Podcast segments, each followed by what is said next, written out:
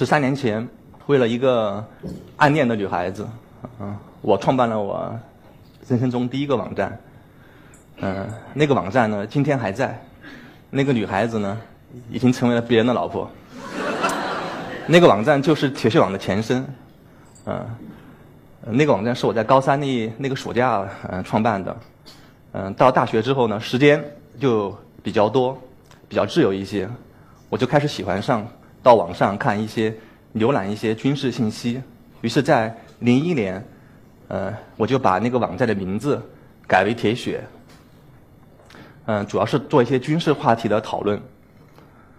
嗯，并且还把我的呃清华的一个同学欧阳也拉入伙，一块来做。呃，到了零四年，那个网站已经每天有二十万人访问。嗯，在业内呢，已经算一个小有名气的一个 BBS。到本科呃毕业的时候，我就呃被保送嗯去读直博，而欧阳呢就放弃了读研，就专心的嗯来做这个网站。嗯，我记得本科毕业之后，我们在清华西门外面租了一个七八平米的小平房，啊，那个房子里面只有两张电脑桌和一张单人床，就那很小的那种行军床，可以折叠的。嗯，白天呢，我和欧阳就在那个那个小屋子里面，嗯，写程序啊，做点事情。到晚上睡觉的时候，欧阳就睡那个单人床，我就必须把那个那个电脑桌的椅子，呃，两个椅子得抬起来，放到那个电脑桌上，嗯，空出这么一块地儿，然后把那个地铺给铺上，呃，其实就是一个褥子。啊，早上起床得先把那个褥子卷起来，放在那个墙角。空出地来，再把椅子放上去，呃，才能开始办公。那个地呢非常潮湿，很快我就发现我在卷那个那个褥子的时候，就发现那个背面开始长毛，那个屋子的那个墙角开始长蘑菇。啊，嗯，那个时候，嗯，有一位很热心的网友，他非常喜欢我们的网站，每天都上，嗯，他来来北京，呃，想看一看那个铁血网。呃，总部到底什么样子？然后他来了以后，发现我们这个情况惨不忍睹啊！呃，他他马上当时就就给我们捐了一万块钱，呃，说哎，你们赶快去改善改善生活，嗯嗯。到了零四年底的时候，咦，这个热心的网友，呃，他一方面很喜欢这个网站，另外一方面，呃，他觉得这个网站未来应该还是嗯有发展空间，有投资的价值。他就投资了这个网站，呃，一百多万，然后我们也认为，哎，这个网友非常不错嘛，呃，好人，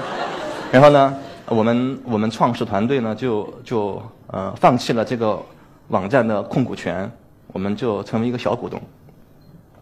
啊，拿到这个投资之后，我们就把之前很多版主啊、网友啊，呃，都请到北京，呃，成为全职的员工，很快这个规模就有三十多个人，啊，我们。做过电子杂志啊，还学习起点做过付费的小说阅读，啊，甚至还花十几万办过一场网络文学的座谈会，请了很多知名的网络作家。呃，这个网站的访问量呢在不断的呃增增加，但是收入呃却不知道怎么怎么怎么增加啊，于是这个网站很快就亏损了。呃，到零五年底的时候。那个那个网友投的那个钱就所剩无几了，我就我记得在零六年，我们公司账上钱最少的时候只有十二万，啊，十二万是个什么概念？那个时候网站要租服务器，从电信租服务器，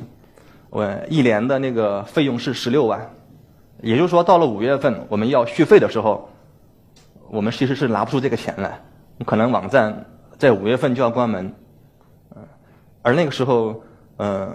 零六年那个时候，我那个博士也要马上开题，呃，我读的是一个工科工科的一个博士，需要在那个实验室要做实验，要分析实验结果，呃，非常忙，其实精力上很难很难兼顾，于是，在零六年元旦，我就做了一个非常重大的决定，嗯，我就瞒着呃家里人，我就办了那个休学的手续，呃，我准备把那个博士学位先放一放。我先把这个网站的生死存亡问题先搞定，嗯，然后过了几个月，那个投资人派到公司里面管财务的那个姐姐跟我说，哎，说过几天那个董事长，也就是投资人，呃，他会到北京，呃，会跟大家开个开个会。当时我很开心啊，因为那个投资人零四年投资我们之后呢，对这个网站非常有兴趣，呃，经常给我们开彻夜开会，呃，讨论网站怎么发展。但是经过零五年这么一年折腾之后，嗯，看不到这个盈利的前景，这个投资人可能兴趣就就减弱很多。其实他基本上当时。已经不在公司出现了，呃，在公司这个时候，哎，他突然要过来，我们觉得，哎，可能是个机会，你说赶紧让大家把那个什么桌子啊、地板啊搞干净，迎接这个投资人回来，呃，然后没过几天，呃，这个投资人就，呃，如约而至，给我们开了一个会，在会上他就说，嗯，他打算把他在公司的股份全卖掉，并且买家都已经找好了，啊，其实这个消息是我打死也没想到的。呃，我们其实从零一年做到零六年五年时间，呃，做一个网站就这样子被卖掉了，并且很坑爹的是，我刚休休学休完，准备搞这网站，他网站被卖了。我记得那天开完会是晚上十一点钟，啊，北京那个还下着雨，我跟欧阳，啊，打车从公司，嗯，回学校，在路上我们就算了一下，哎，如果我们也把股份也卖掉的话。嗯，差不多能够卖八十万。呃，当时宇宙中心五道口的房价，每平米也在才在一万左右啊。八十万其实可以买一个小房子，呃，娶老婆问题应该是能解决。然后赶紧回去再求一求那个导师，对吧？我还要复学，把博士念完。呃，好像这还是还算一个不错的一个一个一个一个一个解决方式。啊，于是我们就打电话给那个投资人说。哎，呃，如果你要卖的话，哎，我们也跟你一块儿把股份都卖掉，我们我们都套现走人。嗯，可能就是因为这个举动啊，那个买家就发怵了，他觉得你们都要卖股份，那个网这个公司是有问题啊，于是他就不不买了。于是那个五道口的房子我也没有买成，然后还得休学，然后然后继续得琢磨这个盈利的问题。嗯，一方面呢，我们就必须裁员，嗯。就说把人头费用降下来，让公司先盈亏平衡。呃，我记得呢，有有一位员工，嗯，他以前是在呃北京工商银行，就工商银行北京分行工作，呃，他是辞掉工作来铁血这儿做一个版主。啊，还有一个还有一个员工是从青岛把工作辞掉，北漂来北京，在我们做做一个编辑。其实他们都是为了理想主义来铁血。而现在我们要为了现实，要放弃他们，其实，其实这个事很难办。我们不知道怎么去面对他们。另外一方面，我们还得去琢磨这个网站的盈利模式。啊，因为到零六年的时候，那个网站每天的访问人数已经有，已经有四十万，其实已经，已经是很大的一个访问量。呃，很多比我们的访问量低的网站，其实他们的广告收入非常高，也非常好。我们就开始分析原因，呃，我们就发现，凡是有产业支持的这种网站，哎，它的收入都是不错的。啊，比如说像做汽车的爱卡，它也是一个 BBS，但是它背后有一个庞大的汽贴汽车产业来支撑它。呃，像做女性用户的那个五五 BBS，对吧？呃，女性的化妆品啊、服装啊，都是很大的产业。包括后来做游戏的幺七幺七三这些，呃，但但但军事。网站的产业是什么呢？军火行业啊，但但中国不能卖枪，也不能卖刀，对吧？就我们其实找不到一个非常匹配的一个产业来支撑这个网站的发展，啊，我们就只能退而求其次，啊，就我们守着这么几百万的血性男儿都不知道干嘛，一度我们甚至考虑去做成人用品，嗯。到那个后来，幸好我们观察这个 BBS 里用户的他们的这个行为，我们发现，呃，其实有很有很小的一部分用户，他们在社区里面，他们分享，哎，他们穿着呃美国啊、德国的这种军服的这种照片，并且还分享他们从香港、美国去购买、去淘这样的服装的一个心得体会。哎，我们当时想，这可能是一个点。于是我们很快的就分析这个社区里面大家讨论的话题，呃，把比较受关注的十几款呃服装呃罗列出来，然后分析这些服装呃，是哪个品牌生产的，这个品牌，呃，哪个品牌是最好的，然后我们就一封一封发邮件给美国那些品牌商，呃，到晚上九九点钟的时候，我们就等着，因为那边开始上班了，他们开始回邮件，呃，我们抓紧时间跟他们再回过去，就不要等到第二天。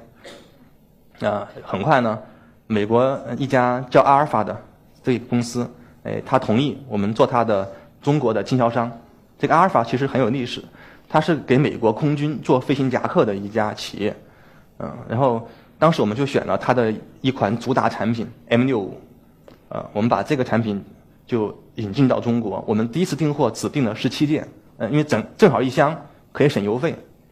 嗯，拿到以后，呃，我就先在我的那个朋友圈子里面，QQ 群里面，呃，先尝试试探一下，呃，看大家有没有买，结果大家反响不是很好。只有一个人表示了意向，于是我心里面很忐忑。呃，第二天，呃，我就在铁血网上就开始宣传，我们铁血开始卖 M 六五了。那个 M 六五呢是第一滴血史泰龙穿的，那个高仓健穿过，张艺谋也穿过。呃，这呃一上午下来，哎，有几个人咨询，卖掉了一件。嗯，当时我们一件衣服卖七百多块钱。呃，如果每天卖一件，一年就能卖三百多件，呃，一年就能卖二十多万。其实差不多已经，就当时广告收入一年也才几十万块钱，但是我觉得这个不错啊。哎，下午我有事情就出去了，晚晚晚饭时候我就打电话问问问同事，哎，今天卖了多少？他们告诉我十一件，哇，十一件就是一年三千多件，一年就两百多万，已经超过我们的广告收入了。当时我非常激动，呃，我我记得我应该是双脚离地就跳起来。因为我知道，我我发现了一个新大陆，呃，这个网站的生存问题应该是暂时解决了，呃，到今天这款 M 六五，我们一年可以卖掉几万件，能够卖几千万。我们从那个社区 BBS 里面用户的一个很小的一个行为，呃，我们就其实找到了一个还算可以的这么一个市场，我们就呃成立了一个独立的一个公司，呃，铁铁血军品行。来专门负责这个军品的这种零售工作，呃，到现在呢，我们已经把美国、德国、瑞士，呃，一些呃应该是最知名的那些军品品牌都引进，都全部引进到了中国，有三十多个品牌，呃，销售了也有几个亿，呃，其实它事实上已经是国内最大的军品零售渠道之一了，嗯，但是我们在卖这些，呃。国外的这种军品服装的时候，其实问题很多，因为我们知道欧美人的身体那个结构跟中国人不一样，啊，他是手比较长，然后身子呢比较短，腿比较长。如果中国人穿那种欧美版型的服装，如果袖子合适，衣服就会短，就会露肚脐眼儿，啊，如果那个长短合适呢，那个袖子就会短，啊，并且呢，美国他们的军品服装啊，做工比较粗犷，有很多线头。这个其实跟中国人这种对服装这种观念的这种理解是不一样的。于是我们就呃一个一个告诉这些美国品牌，哎，你们要提高质量，把线头减少。啊，有的美国佬他们就哎很很快就答复你说没问题，我们在呃下一季交货的时候，我们就会把这个问题改善的。啊，结果呢，到了下一季交货的时候，我们发现，反正我是从肉眼我看不到有任何改进。就美国佬也也会忽悠人。嗯，然后另外的美国品牌，他可能直接就告诉你，呃，这个这种风格，呃，就是我们品牌的，呃，这种这种这种风格，嗯，这个产品呢是符合我们公司的标准的，啊，你爱卖就卖，嗯，不卖就拉倒，嗯，因为其实这他们说这些话，我们其实很伤心，嗯，因为这些军品品牌啊，其实都是些中小品牌，在中国其实没有多少人知道。啊，我们为了让用户知道这些品牌呢，需要做很多的宣传营销工作，呃，要告诉大家这个品牌的历史，它的经典产品啊，有哪些社会名人名流可能都使用过他们的产品，对吧？但是我们这么 热心的去帮助他们去提高，能够适应中国市场的要求，啊，然后却是那种热脸去贴上冷屁股，嗯，于是从一一年开始，我们就开始着手打造一个中国人自己的。这种军事服装品牌，我们给它取了个名字，叫“龙牙”，呃，寓意就是中国龙的武器，披坚执锐，所向无敌。其实这个品牌对我来讲，也是有很重大的意义，因为我可以亲手去打造这么一个，呃，中国人的这么一个服装品牌，呃，它能够让我有机会，呃，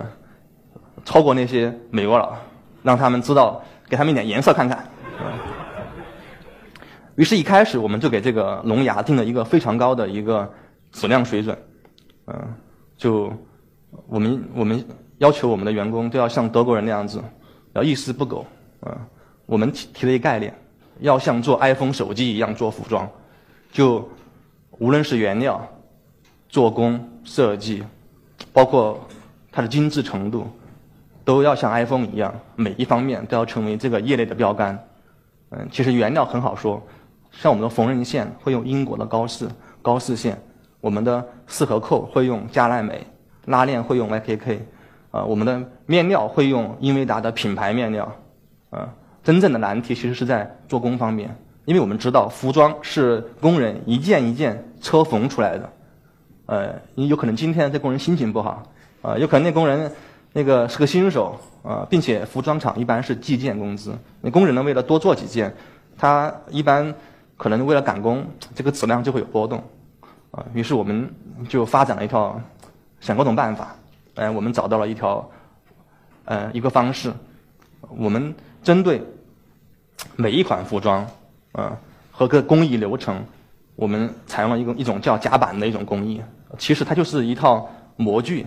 呃，把那个面料呢固定在这个模具上面，那么那个工人走线的轨迹，呃，尺寸大小。呃，都会被约束住。呃，于是呢，不管你是新手还是熟练工，他们的质量都会非常稳定。但是，一般的企业很少用，因为这种模具要每个尺码、每个款式都要做一套，非常贵。呃，特别是女装，对吧？一个款式可能就就只做几百件或者一两千件，啊，把这个成本平摊下来，他们是不可能采用这种工艺的。但我们就要求，不管我做多少，我们都要用这个技术。然后。嗯，我们在做龙牙的时候呢，在发现，在国内其实已经有一个人，他也在做这个那种军事服装，并且已经做了四年。嗯，这个人他的网名叫“伟大的猪猪”。嗯，他本身呢有十多年的这种军事户外的实践经验，然后他也是福建当地的一个呃登山救援队的一个队员。呃，他是自己设计服装，他他自己就是设计师。啊，他的服装呢？嗯，就既要有这种户外的服装的功能性，呃，但是呢，他还要满足像一些特工、呃特勤人员他们在呃抓捕的时候，在跟别人搏斗的时候的一些战术要求。外观还不能像什么探路者、狼爪这些户外服装那么明显，它得是一个非常低调、非常像日常服装的这么一个款式。呃，这个猪猪它不仅设计这些服装。他还自己爬雪山，呃，到最极限的环境里面去验证这个服装的设计，呃，他去年呃爬了一座六千五百米的雪山，他现在正在新疆，呃，爬一座七千五百米的雪山，他的爬山跟那种普通的商业登山队是不一样的，因为我们知道那种为为了登顶嘛，一般那种商业登山队他都会把负重尽可能的让那个。让那个协作呃多背一点，呃减轻我的负担，能够更快的登顶。但猪猪他是自己背，呃一般都要背到二十公斤以上，呃所以他的登山难度是远远高于那种普通的登山者的。呃，他做服装其实也选择了一个跟他登山一样有难度的一个方式，啊，他的服装采用了一种面料叫 Cordura，这个面料是杜邦公司发明的，呃，号称军用面料之王，耐磨之王。一般的户外品牌，他们可能会在需要耐磨的部位用那么一小块，因为这个面料很贵，为了降低成本，就能够少用就少用。而猪猪不这样，他不管这些，他一件衣服百分之百全用这个东西来做，所以这个成本非常高。呃，对于这么一个小品牌来说的话，其实呃很多人如果不了解是很难接受的。嗯，但是就因为可能就因为他一方面自己去设计，自己去体验测试，又用这么。好的原料来做，嗯，所以有很大的一批粉丝啊，非常喜欢他，嗯，所以，嗯，我们就想，嗯，它的品牌名字叫 TDE，嗯，就翻译成中文叫战术钻头设备，嗯，不是砖头，是钻头。嗯，我们就想，如果那个猪猪要能够加入我们团队的话，那龙牙成为一个世界一流品牌，可能就靠谱多了。于是我们就想着把它挖过来，嗯，怎么能够，嗯，变成我们的一个合一个一个合伙人。但是我们业内人都知道，那个伟那个猪猪呢，他的脾气非常大，也非常有个性，就像像这种人，呃，像我们知道一般的那种品牌的官方论坛。如果有用户上去提问题的话，一般我们都是礼貌有加，那小心伺候，对吧？顾客就是上帝。那个猪猪不，他不这样。如果有小白的玩家去提了小白的问题，他直接骂回去。就我我们看的目瞪口呆啊，嗯，就为了为了搞定他，然后我们就为了小心，我们就先派了一个很有经验的副总，先到福建去侦查情况，先搞清楚这个猪猪是什么样的性格、什么样人、什么爱好，然后呢。我在紧跟着，嗯，去福建找猪猪。呃，我记得那天下午到他家里面，一直聊到晚上三点钟，啊，最后可能大家都熬不住了，然后战胜战胜美的的这个共同愿景，终于终于战胜了那个战胜了我们那个分歧，然后那个猪猪同意，呃，加入龙牙的团队来负责产品的创意和设计，呃，然后这个 TDE 呢也成为龙牙旗下，呃。专门做极限军事户外的一个产品线。猪猪是一个非常好的设计师，呃，像我这个衣服，这个胸口就有一个小的一个挂环，这挂环呢既可以用来挂太阳镜，又可以用来固定耳机线，嗯，嗯，像我们跑步的时候，其实我们知道，呃，如果要听点音乐的话，耳机其实很容易就掉下来了，呃，如果有个东西把这耳机线固定住的话，那么即便这个耳机掉下来，啊，也不会那么狼狈，啊，很很好用。嗯，大家可能也都穿裤子，知道这个裤子兜 嗯，对吧？可能我们这里面放手机啊，放钥匙、公交卡、门禁卡、零钱，对吧？在里面就很乱，并且呃，在跑动的时候容易冲撞。然后我们我们就在这个裤兜里面设计了一个小隔断，啊，把这个裤子隔成三个空间，呃，其中有两个空间呢，它的开口大小和那个手机的宽度差不多。你把手机放进去以后，它正好可以竖着被固定住，呃，这样子你跑动的时候它不会横过来，也不会乱跳。呃，钥匙你可以放在另外一个空间里面，不会去划伤这个手机的屏幕。嗯，像这种小设计我们有很多，就我们希望未来有一天能够像呃区别针，能够像拉链一样，哎，这些小设计，哎，能够深刻的改变我们的一些生活习惯。嗯，呃，去年开始我们研究一款。腰带，呃，这个腰带呢，其实是一个，呃，户外大牌的一款腰带，呃，非常受用户的欢迎。但是它有一个问题，就用了几个月之后呢，这个腰带容易起毛，啊，它的外观就改变了，就不好看了。我们就特别想解决这个问题，然后我们就打电话给买过这个腰带的那些用户，问他们嗯使用情况。哎，如果发现他腰带起毛了，我们就让他把腰带退回来，嗯，我们把钱退给他。很快我们就收集了十几条哎有问题的腰带，拿到这个样品之后，我们就开始分析原因。一方面，我们去非常有名的那些腰带工厂，有时候甚至会在那个工厂门口等几个小时，就为了向他们咨询几个问题，嗯，为了去偷师学艺嘛。另外一方面，我们呃把一些关于服装、关于纺织方面的专业书籍找过来看，呃，先把自己变成一个专家，啊，这样解决问题就快多了。很快我们就发现。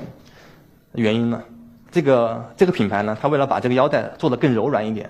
它采用了一种非常特殊的编织方法。而这个编织方法，它的一个缺点就是，它那个腰带有一有有一侧边缘，它的织带的那个纤维的那个密度很稀疏，就很容易被磨断。啊，于是我们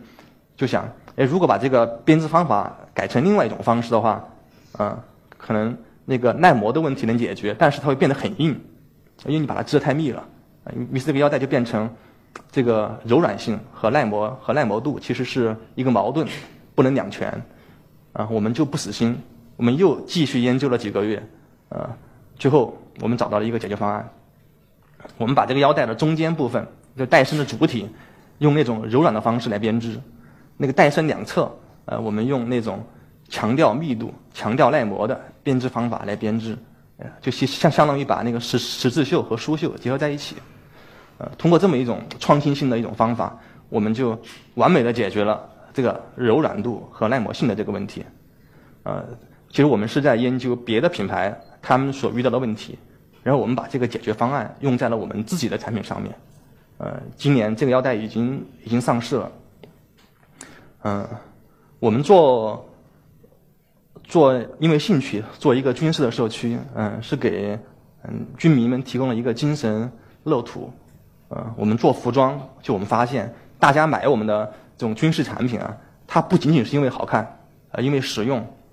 还因为这些军事产品，嗯，可以让你的内心强大。呃，当我穿上一件巴巴顿将军穿的 B 三的。飞行夹克的时候，我感觉就是巴顿啊，可以运筹帷幄，决胜千里，对吧？当我穿上一件 M 六五的时候，那我感觉就是史泰龙附体，对吧？这种这种军事的服装，呃，能够能够武装我的心。嗯，谢谢大家，今天能够耐心听我讲完这个故事。